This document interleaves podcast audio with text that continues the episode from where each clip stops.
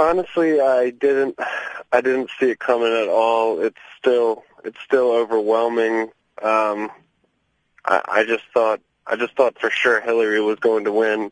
Everybody I know, um, it just seemed to be a general consensus that Donald Trump was, you know, disastrous to the future of America, and uh, for him to be in the lead right now, really, I'm speechless.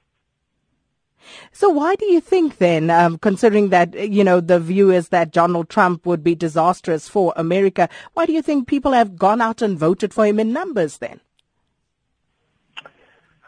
I just think there's been such negative media focused on Hillary and the emails and with the FBI report, you know, only last week, you know, only to find out that no criminal charges will be filed. You know, most of Hillary's supporters already knew that, but um, there's just so many undecided voters that I think that that final FBI report really swayed a lot of those voters. Carl, at this point, are you coming to terms with the fact that uh, Donald Trump is more likely than Hillary Clinton at this stage to become the next president of the United States? I mean, I'm going to accept the results, uh, whatever they may be. Um, I just, I really haven't had time to um, process the the results. You know, it's just it, not never my wildest dreams to I see that this was going to happen.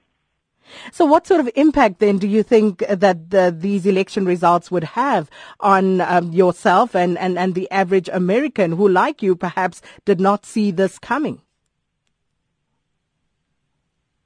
I was kind of holding out for the Senate results in the House of uh, Representatives, and even they seem to be Republican dominated, so it seems that the Republicans are sweeping the House, the Senate, and the presidency. Um, so I'm not sure. I'm not sure how that's going to affect the future. It, it's definitely not something that you know I had planned for, or many people had planned for. I even saw the stock market plummeted 600 points just uh, at the news of Trump winning.